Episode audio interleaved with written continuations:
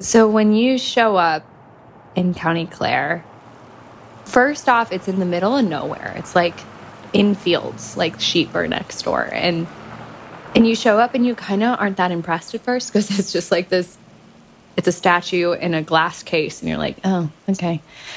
And it's only then when you start getting closer that you see this little hidey hole entrance to the left. And if you go inside, it's this dark, musty cave and it smells kind of like that decaying papery smell and there's water dripping.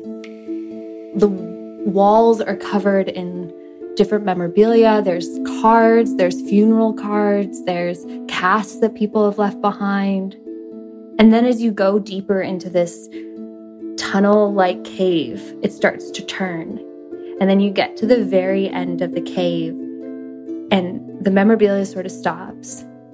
And then all you see is this stone wall, and there's a skylight above it, and water dripping in from the stone wall, like coming out of the wall and collecting in this little pool.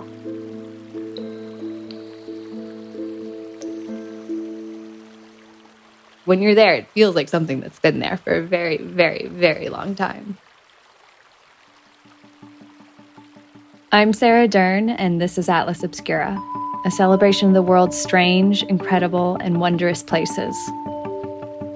I'm an editorial fellow at Atlas Obscura, and today I'm taking you to St. Brigid's Well in County Clare, Ireland, where we'll explore the story of how a pagan goddess became a Christian saint.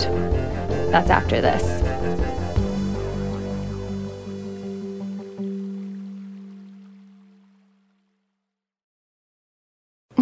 Last time I took a road trip? How many national parks could I hit in two weeks? What about hotels?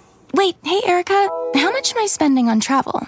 When your questions about life turn into questions about money, there's Erica, the virtual financial assistant to help you spend, save, and plan smarter. Only from Bank of America. What would you like the power to do? Erica is only available in the English language. You must download the latest version of the mobile banking app, only available on select mobile devices. Your chat may be recorded and monitored for quality assurance. Message and data rates and additional terms may apply. Bank of America and a member FDIC. If you're looking for a place where the wide open skies and the towering mountains inspire you to find an untapped part of yourself, you might want to take a trip to Wyoming. It's a place where bold, curious spirits forge their own way on all types of adventures. There is no shortage of iconic, expansive landscapes out there. You can discover breathtaking hikes, stunning state parks, authentic Western culture, and other historic sites, along with the tales of famous outlaws like Butch Cassidy and pioneers like Buffalo Bill Cody. The truth lies west. Discover yours at travelwyoming.com.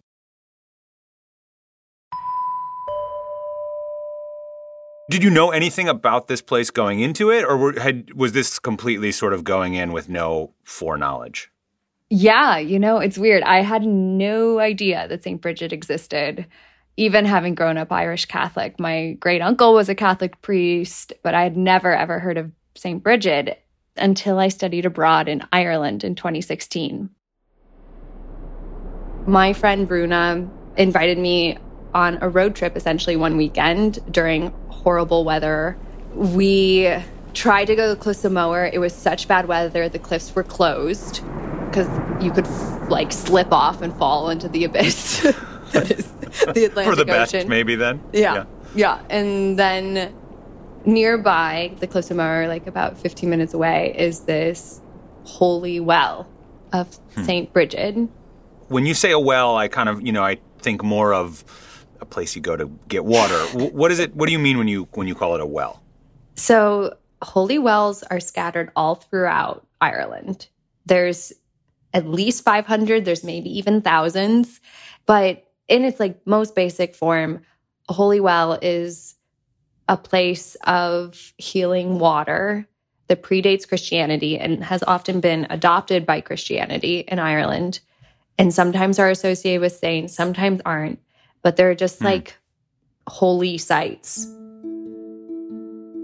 Back when Ireland was pagan, this well was a place of healing. People would have collected water from the well and brought it home to people who were sick. They would have left behind cards or notes or tied little pieces of clothing to trees, all to kind of encourage healing. And today, the well is basically used for the same reason. When I went, I saw funeral cards and casts their statues to Mary Magdalene, and it's just this collage of memorabilia. And at the time, I had no idea where I was. I was just like, mm, this is cool. I don't know who Bridget is, but I like where I am, and I like this mystical dark cave. Why is Bridget's Well sort of so so much more elaborate? How, how did it become so I don't know celebrated? Yeah, I mean, it really has to do with Bridget. Bridget was a Celtic goddess. She was really powerful and really worshipped and widely worshipped throughout Ireland. And we kind of don't know the details, but we know that she had a festival associated with her um, called Imbolc, which happened in the spring and was associated with planting of the seed and hoping for a good harvest, you know, in the months to come. She's also a three part goddess. So she had these three sides and was associated with dawn and fire and blacksmith, which is sort of dope because she's a lady goddess. Okay, so you've got this Celtic goddess doing all this cool stuff. When does Christianity enter the picture? So it's a little unclear, but around 430, things are definitely happening in Ireland when it comes to the Catholic Church. Um, the Catholic Church started sending missionaries to Ireland, and missionaries were really good marketers for their faith. And, you know, everyone in Ireland at this point in time was pagan. They were polytheistic, they had multiple gods. So it wasn't a huge thing for them to just add Jesus Christ to the mix. So it was just this merging of faith, and this pantheon now included Jesus alongside Bridget. It's like uh, where everyone's invited to the dance party. There's a new god introduced to your pantheon, and also maybe some of your old gods are part of this new system that oh, yeah. we call Christianity. Yeah, Christmas. They're like, guys, you celebrate the winter solstice? Guys, we we, we that's our birthday. it's such a coinkydink. Who would have thought? Who would have thought it? What are the odds? They're you're so... celebrating the birth of the sun. We're also celebrating the birth of the sun. You know, the, the, exactly. Like It's the same day. this is great. But eventually, in the Middle Ages, you know, the Catholic Church has to get a little more rigid. They become more powerful in Ireland. It's not just these one-off missionaries anymore, and suddenly it gets a little trickier, you know, having this holistic view of what's allowed in Irish Catholicism. The Catholic Church basically, you know, doesn't want everyone still worshiping Bridget and worshiping all these other Irish pagan gods and goddesses. We know they were persecuting to some degree pagans and they were trying to wipe out figures like Bridget but, you know, Bridget was especially hard to get rid of. She was immensely popular and still is. And people kept going to her wells and kept leaving tributes to her, kept praying to her, kept having icons of her. And despite all that work the Catholic Church was doing to try and eradicate Bridget, she wouldn't disappear. So eventually, the Catholic Church kind of just throws up their hands and say, well, you can't beat them, join them. They canonize Bridget. But the new Catholic Bridget, Saint Bridget, and the goddess Bridget have a lot of stuff in common. Here you have St. Bridget's feast day being February 1st, which is conveniently the same time when Bridget's holiday of Imbolc was. And you have St. Bridget being associated with blacksmithing and fertility and fire and dawn and all the same things that you have the pagan goddess Bridget being associated with. So even if St. Bridget was a real person, you know, the Catholic Church will tell you she is this nice pagan girl from Kildare and she converts to Christianity. She founds a nunnery. She's a good Catholic by the end of her life.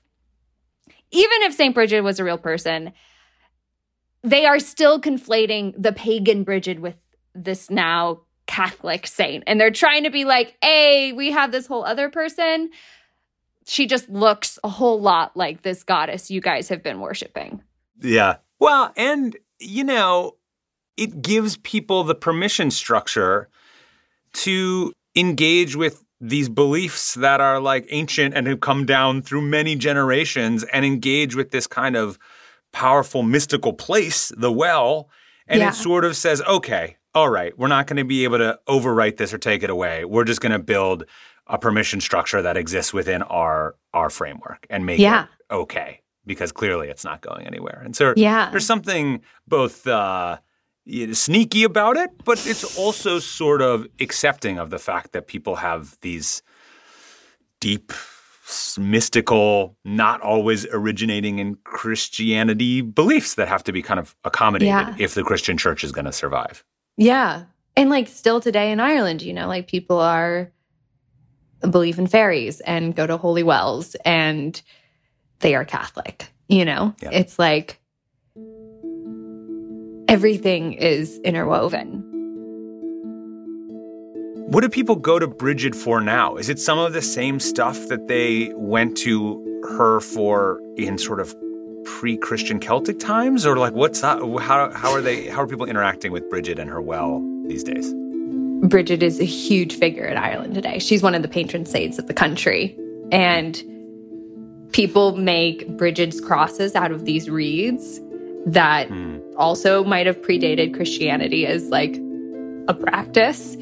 It's just like it's the crazy thing of like Irish Catholicism of it's still that same sort of acceptance of both these older mystical pagan traditions with the Christian tradition and they're just sort of like meshing and like Bridget's well, you know, it was really mystical being there and it felt really like otherworldly. And it hmm. felt like a place where the fairies of Ireland might exist. You know, it felt like you sort of lose the boundaries hmm. of what's Catholic, what's pagan, what's Bridget, what's Saint Bridget. Like I feel like we've all had those experiences of like this place. This place is really cool.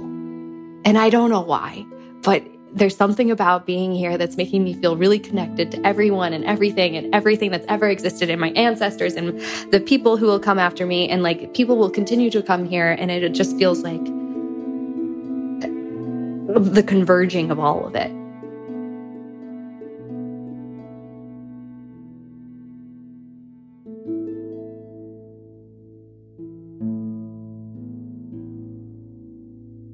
If you want to learn more, be sure to visit atlasobscura.com. There's a link in our episode description.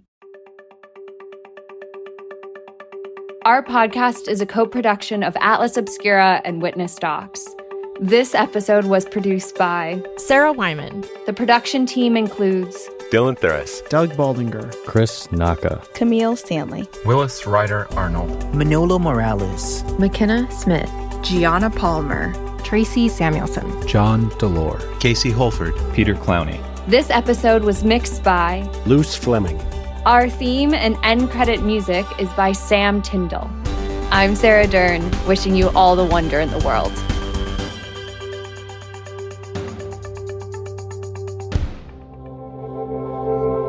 Witness Docs from Stitcher.